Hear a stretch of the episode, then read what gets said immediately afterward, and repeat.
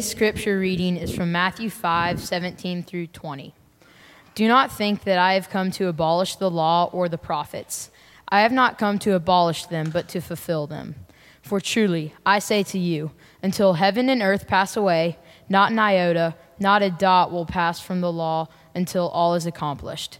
Therefore, whoever relaxes one of the least of these commandments and teaches others to do the same will be called least in the kingdom of heaven. But whoever does them and teaches them will be called great in the kingdom of heaven. For I tell you, unless your righteousness exceeds that of the scribes and Pharisees, you will never enter the kingdom of heaven. This is the word of the Lord. Praise, Praise be, be, to Christ. Christ. Hey, thanks again, Jack. Twice in a day. Hey, good morning, everybody.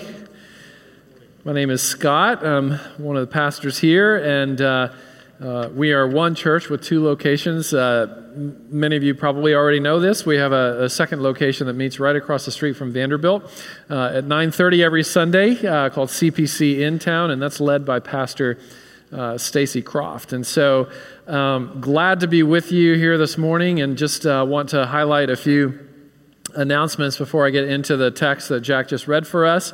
Uh, first of all, children grades one through four, uh, children's staff and volunteers will be available over here for an elementary message that they'll take you to. They'll bring the kids back, parents, uh, as we begin communion uh, after the sermon.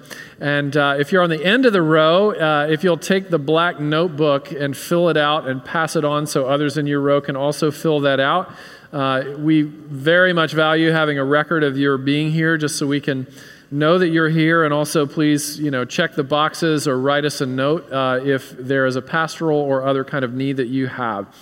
So there are two featured announcements uh, that, that i want to highlight uh, uh, before getting into the sermon. One is that uh, women uh, in particular we want you to know about an event that's coming up in just a couple of we- weeks two fridays from now friday february the 24th at 7 p.m uh, it's called Broken and Free, and it's a night here at CPC with our friends Ann Voskamp, uh, Rebekah Lyons, and uh, uh Christy Nockels, who's uh, you know, known you know, for being uh, the, the key voice of the, the Passion worship movement and records. So, a very familiar voice to many of us. We sing many of their songs.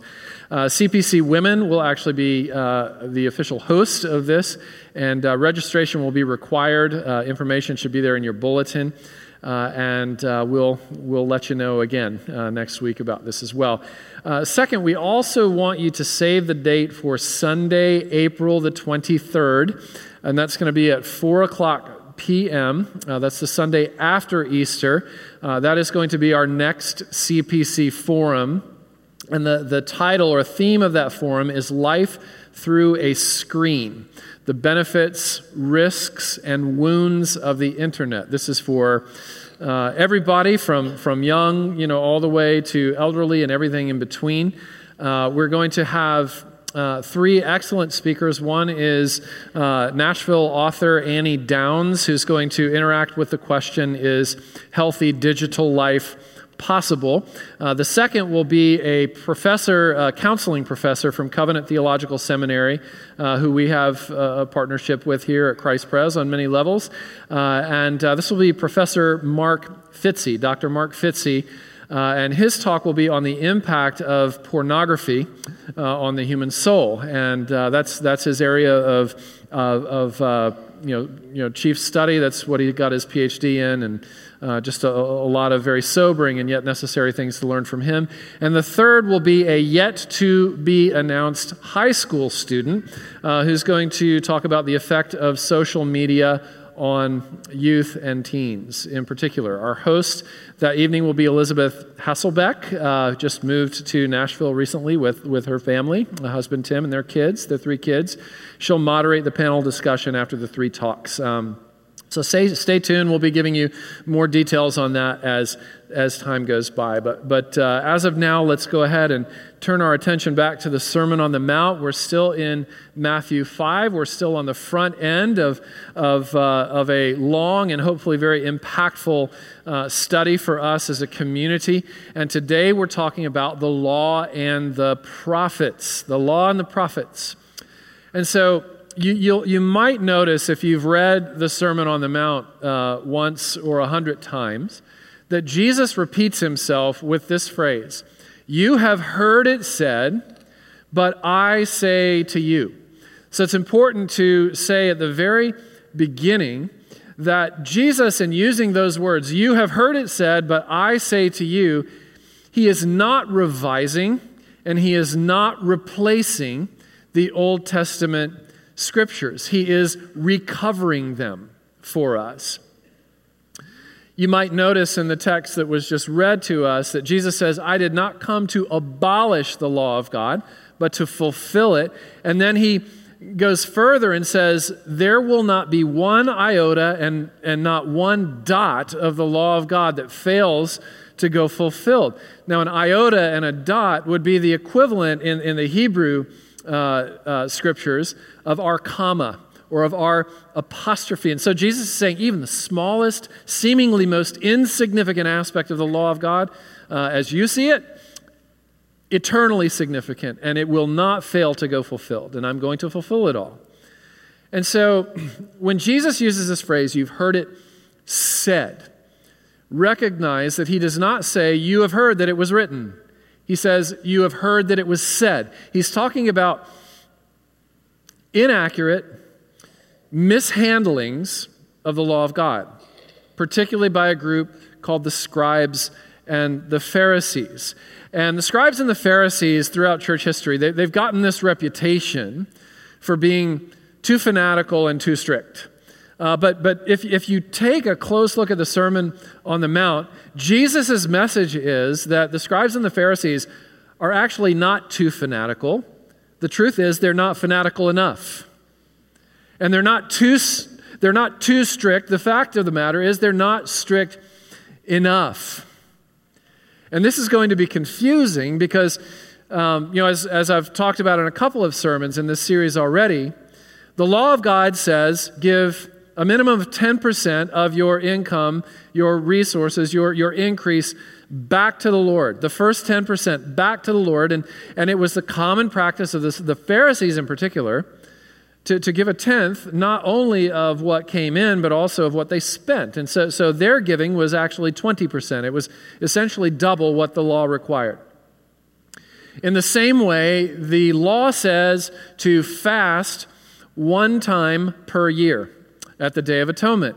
And, and yet we see in Luke chapter 18 that was the common practice of many Pharisees to fast not one time a year, but two times every single week, which is uh, uh, 104 times uh, what the law requires. And so you, you might imagine, you know, some anxiety brimming up as these first century listeners are hearing, you've got to be more righteous than that.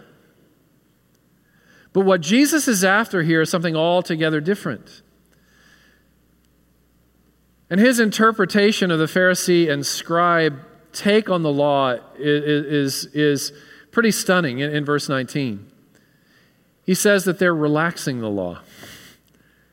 He says they're relaxing the law by doing 104 times as much as what the law requires. They're relaxing the law by giving twice as much as what the law requires. What's he, what's he saying here? He's saying that the scribes and the Pharisees' version of righteousness is cosmetic, it's behavioral, it's external, it's superficial.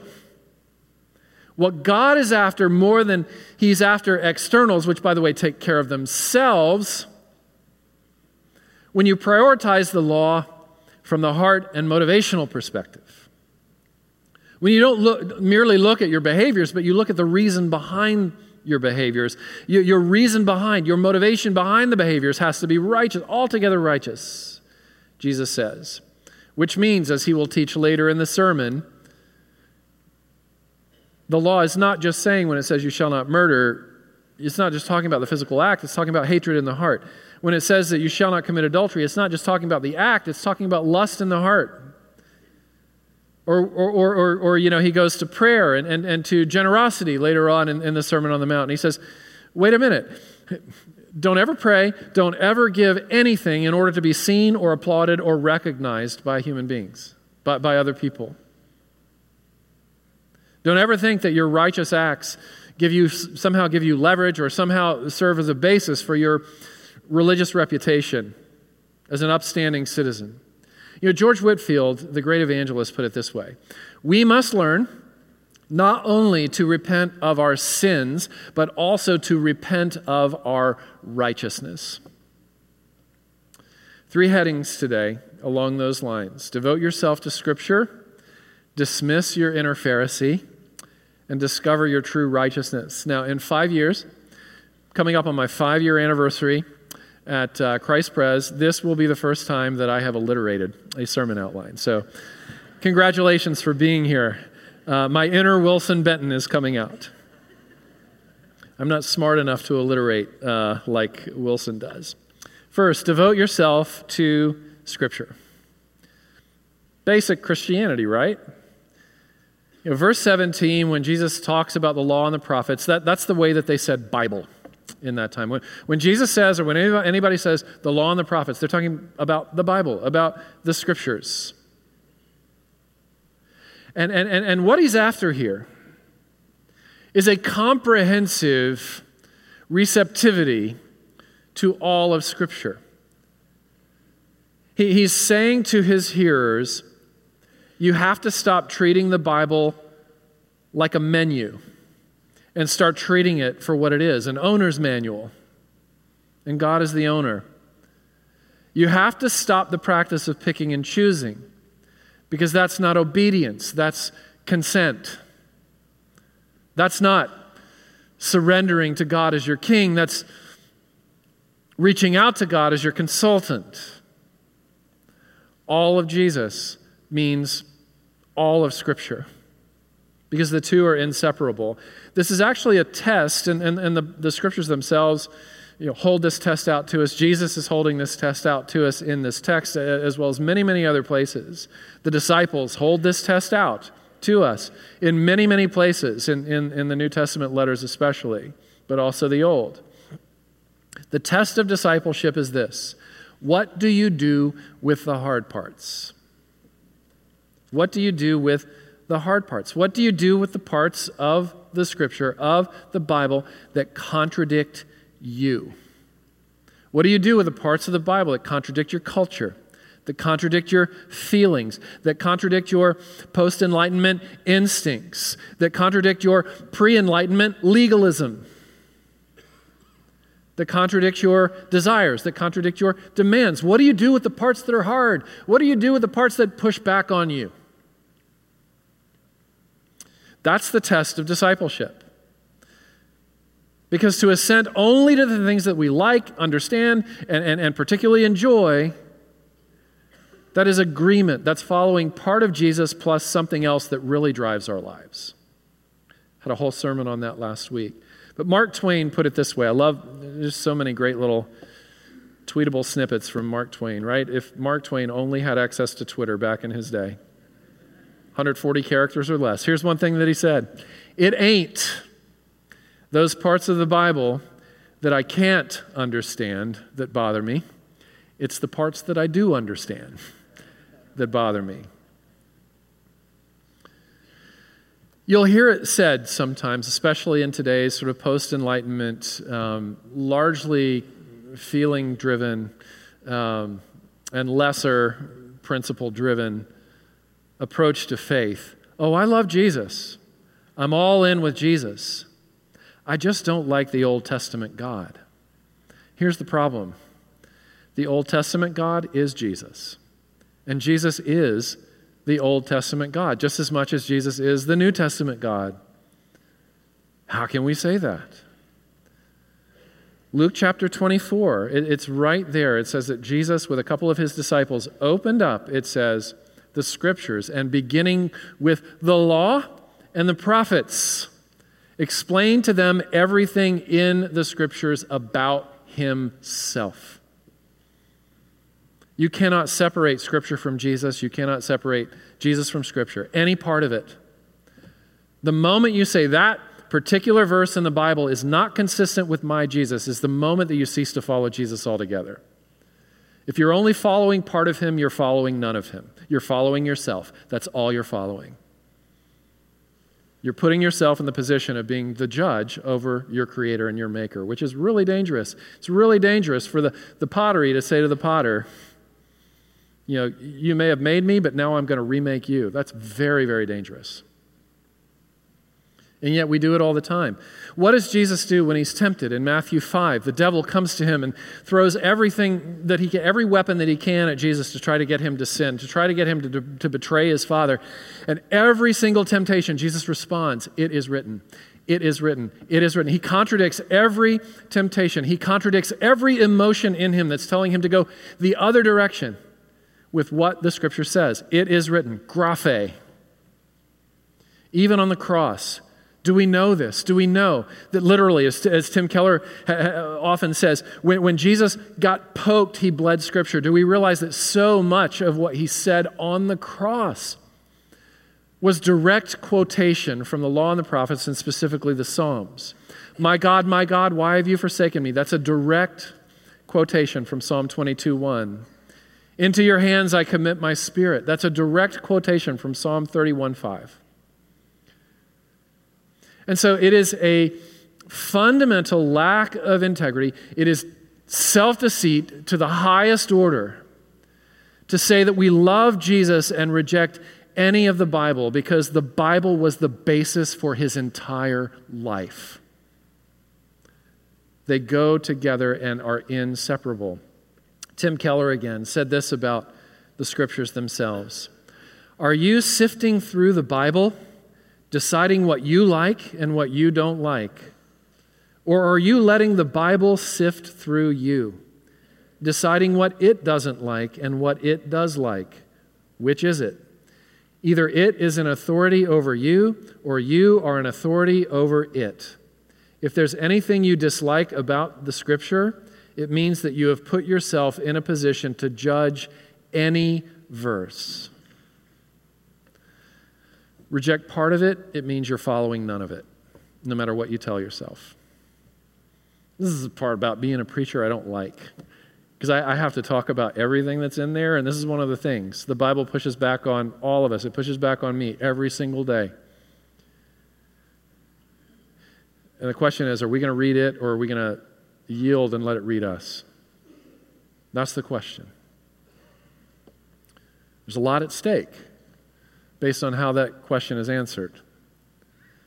Because here's the bar. You want to know what the bar is? You want to know why Jesus is saying, you know, it's not that the Pharisees and scribes are too fanatical and too strict, it's that they're not fanatical enough and they're not strict enough. Verse 48, same chapter, be perfect as your heavenly Father is perfect. That, that's the only way that you can get in by your own righteousness. It's the only way you can make it. Absolute cradle to grave perfection. Actually, absolute conception to grave perfection. Because it, even as David said, King David, the man after God's own heart, in sin my mother conceived me. We're, we're all stuck. But here's the beautiful release valve on the, the, the, the meaning of that word, be perfect. Bonhoeffer highlights it in, in, in his commentary. He says the word perfect in the Greek means whole. It's saying be whole, be fully alive, be healthy as your Father is whole and fully alive and healthy. You know, the Apostle Paul writes to young protege pastors named Timothy and Titus in some of his later letters. And one phrase that he uses with both of those young pastors is, is sound doctrine. He emphasizes the importance of preaching sound doctrine. Preach the truth, the whole truth, and nothing but the truth, so help you God. The Greek word for sound in that phrase, sound doctrine, is healthy. The word is healthy. And as we know, right, we're in the Silicon Valley of healthcare, Nashville, Tennessee. Healthy is hard. We who have made New Year's resolutions to eat better, to exercise, to sweat more, healthy is hard. You know, January 1, Many of us made resolutions, right? So, studies show, surveys show that 80% of all people who make resolutions on January 1 fall off the wagon by Valentine's Day. So, if you're still keeping your resolution, you have two more days to make it into the 20%. Good luck with that. But then you'll become arrogant and, and it won't count and it won't matter. Start comparing yourself to all the people who didn't make it. Yeah, Edward Miller, who's the dean of Johns Hopkins Medical School, says this More than 70% of bypass patients revert to unhealthy behavior within two years. Go back to stuff that they know will kill them. It's the same thing we do when we revert back to the old self instead of moving forward with the new, when we revert back to the flesh instead of moving forward with the spirit, when we revert back to self righteousness rather than moving forward under the covering of the righteousness of Jesus. So take your least favorite part of the Bible. For each of us, it's going to be a different part. And it is permissible to have a least favorite part of the Bible, right? Because if you don't have parts of the Bible that you don't like, you, have never really obeyed God because the nature and essence of obedience is to do things you don't want to do because somebody smarter than you, who loves you more than you love you, has said this is the way, walk in it.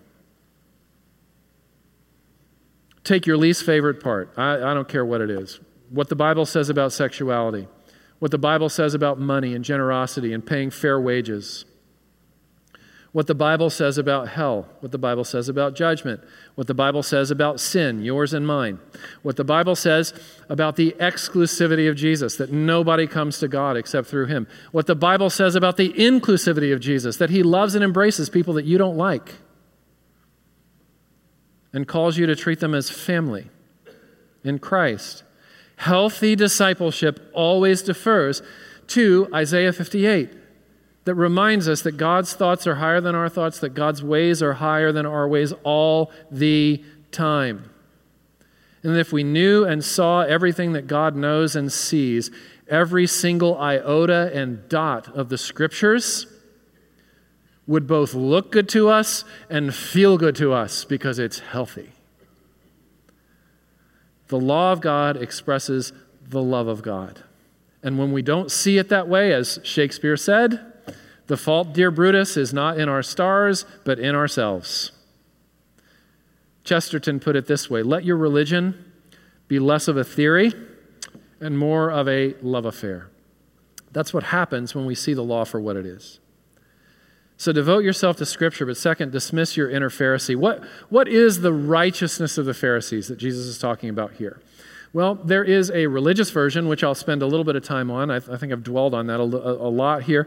But there's also a non religious version that I think maybe most of us are more susceptible to, even to the religious version, because we've, you know, we've gotten exposure to the grace of God and such. But the religious version, just by virtue of summary, is that, that, that, that it sees law as duty, external compliance as righteousness.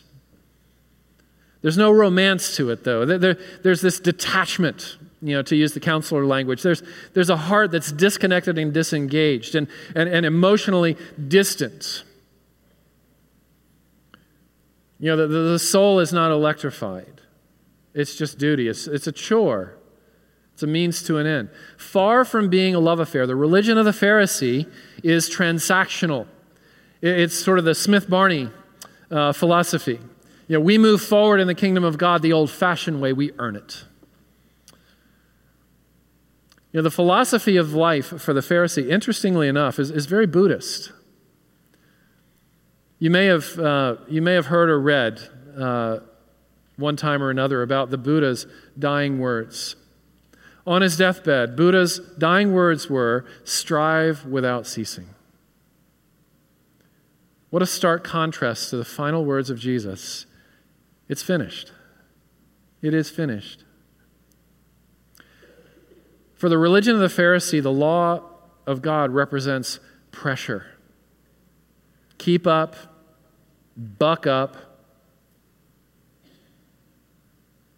make it into the kingdom the old fashioned way by earning it. Pressure's on. For the Christian, the law represents freedom. The law says to us, Here's the way walk in it. Pursue health. Pursue the very best version of what God wants you to be, which you will find in the end is the very best version of what you want to be. But then there's the non religious version. Uh, you know, like, like I said, we, I think most of us are probably more susceptible in our kind of type A, career driven environment that, that we're all in.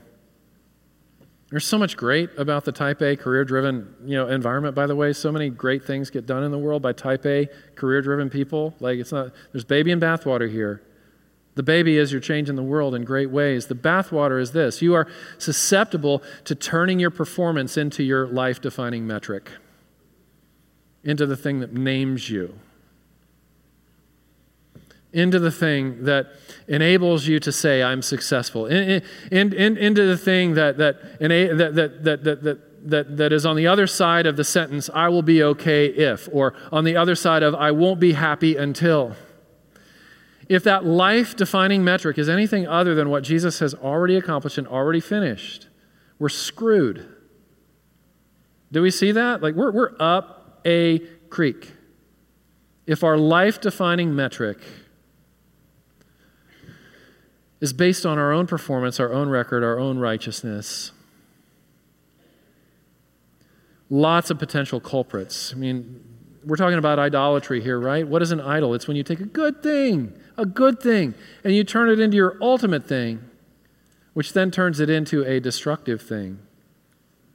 Potential culprits, your own children when you pour your identity into your own children, when your happiness is going to be determined based on how they turn out or how they behave or what kind of grades they make or what kind of university they get into, if they even decide to go to a university, you are reversing the flow of the umbilical cord. You are looking to, you are demanding that your children be your Jesus, and no little person should ever have to bear that burden.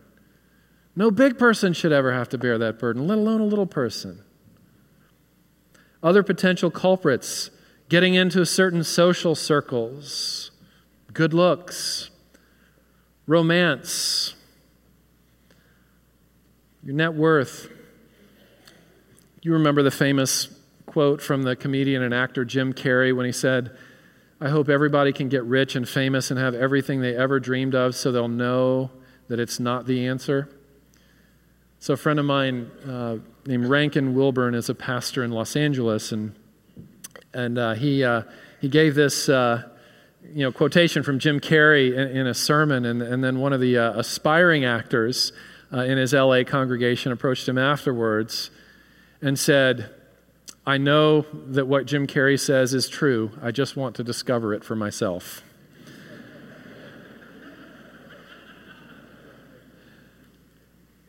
Career is a potential culprit as well, isn't it? So I asked this question in the early service. How many metal, how many heavy metal fans are, do we have here in the crowd, here in Music City? All right, one, two, there are three, including Paul Lim. You want to jump on the smart, cool train? Paul Lim just said he likes heavy metal. There was one hand that went up earlier, and maybe it was that hand that gave you the courage to raise your hand now in the ways that you didn't in the earlier service. So, 1983, a heavy metal guitarist is kicked out of the band that he is part of with no, no warning and no reason. The band members just got together and decided they wanted him out. And this was right after the band signed their very first record deal, right after they reached that thing that they've been working for for years. And so, after getting kicked out of his band without any warning, he got on a bus and, and rode all the way across the country from New York City to Los Angeles. And he vowed on that bus, bus ride to found a new band that would be so successful that the band that kicked him out would forever regret kicking him out. And he worked very, very hard. He became legendary.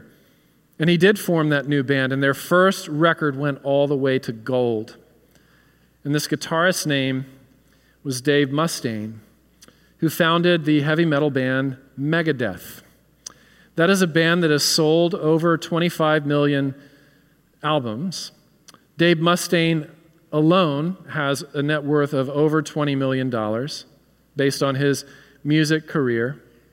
He's now known as one of the most influential musicians in the history of heavy, heavy metal music. He's a living legend in that world of three or four of you. And millions of others, clearly.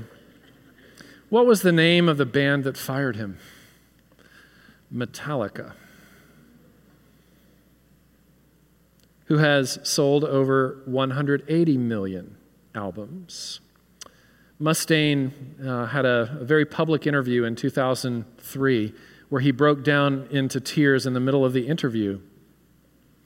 And the interviewer said, Why are you weeping? You're one of the most successful musicians in the history of music. And Mustaine's tearful reply in a moment of tenderness was this He still considered himself a failure.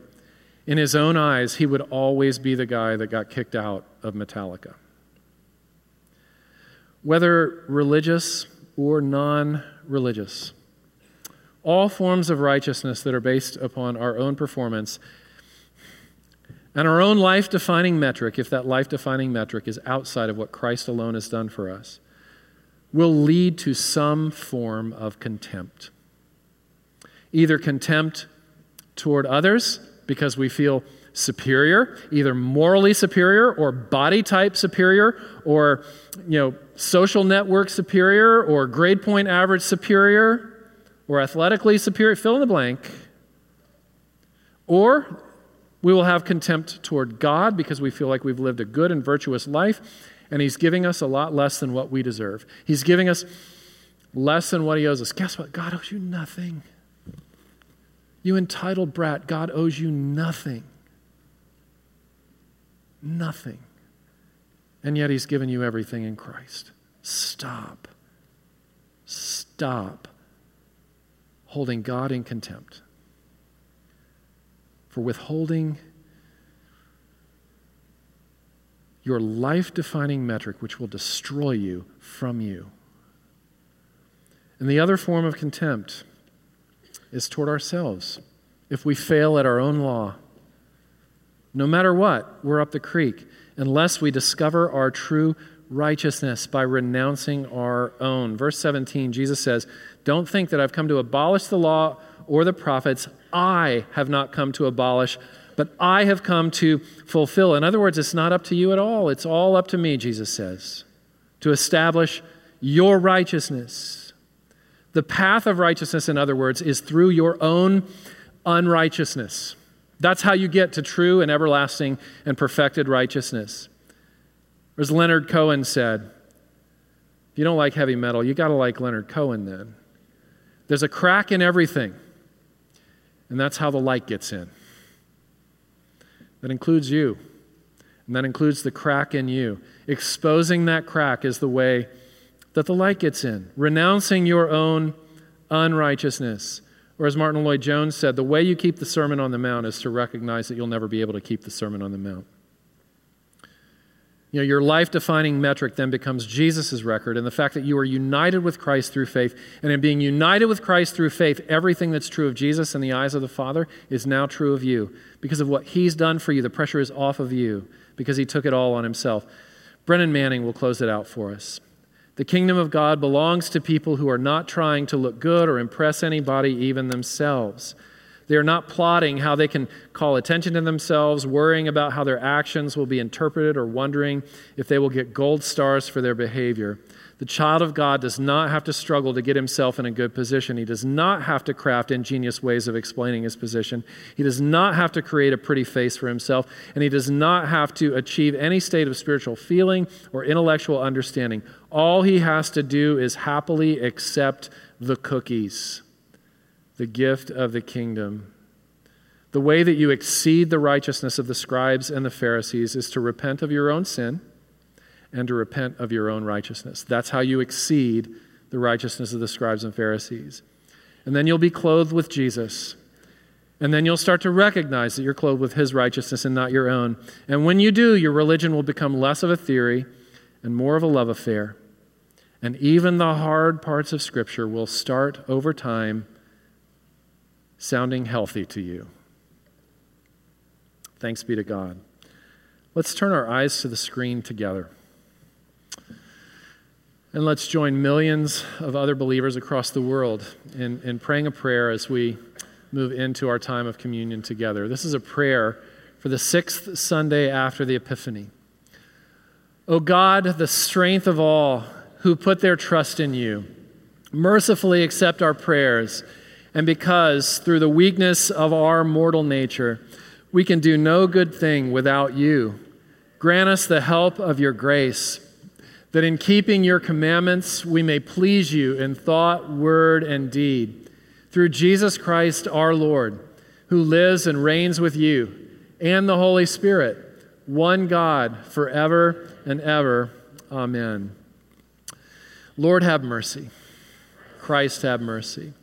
Like to invite you just to take a moment of silence as the children come in, as the servers uh, come forward uh, uh, to, to help serve the Lord's Supper, and as the ushers get in place. Just take a moment of silence to offer thanks, to reflect on something that the Lord may have told you today or spoken to you through the scripture, through the singing, through the message, through the neighbor sitting next to you. Uh, we'll take a moment of silence and then I'll lead us to the table. So if all the servers could come forward, that'd be great.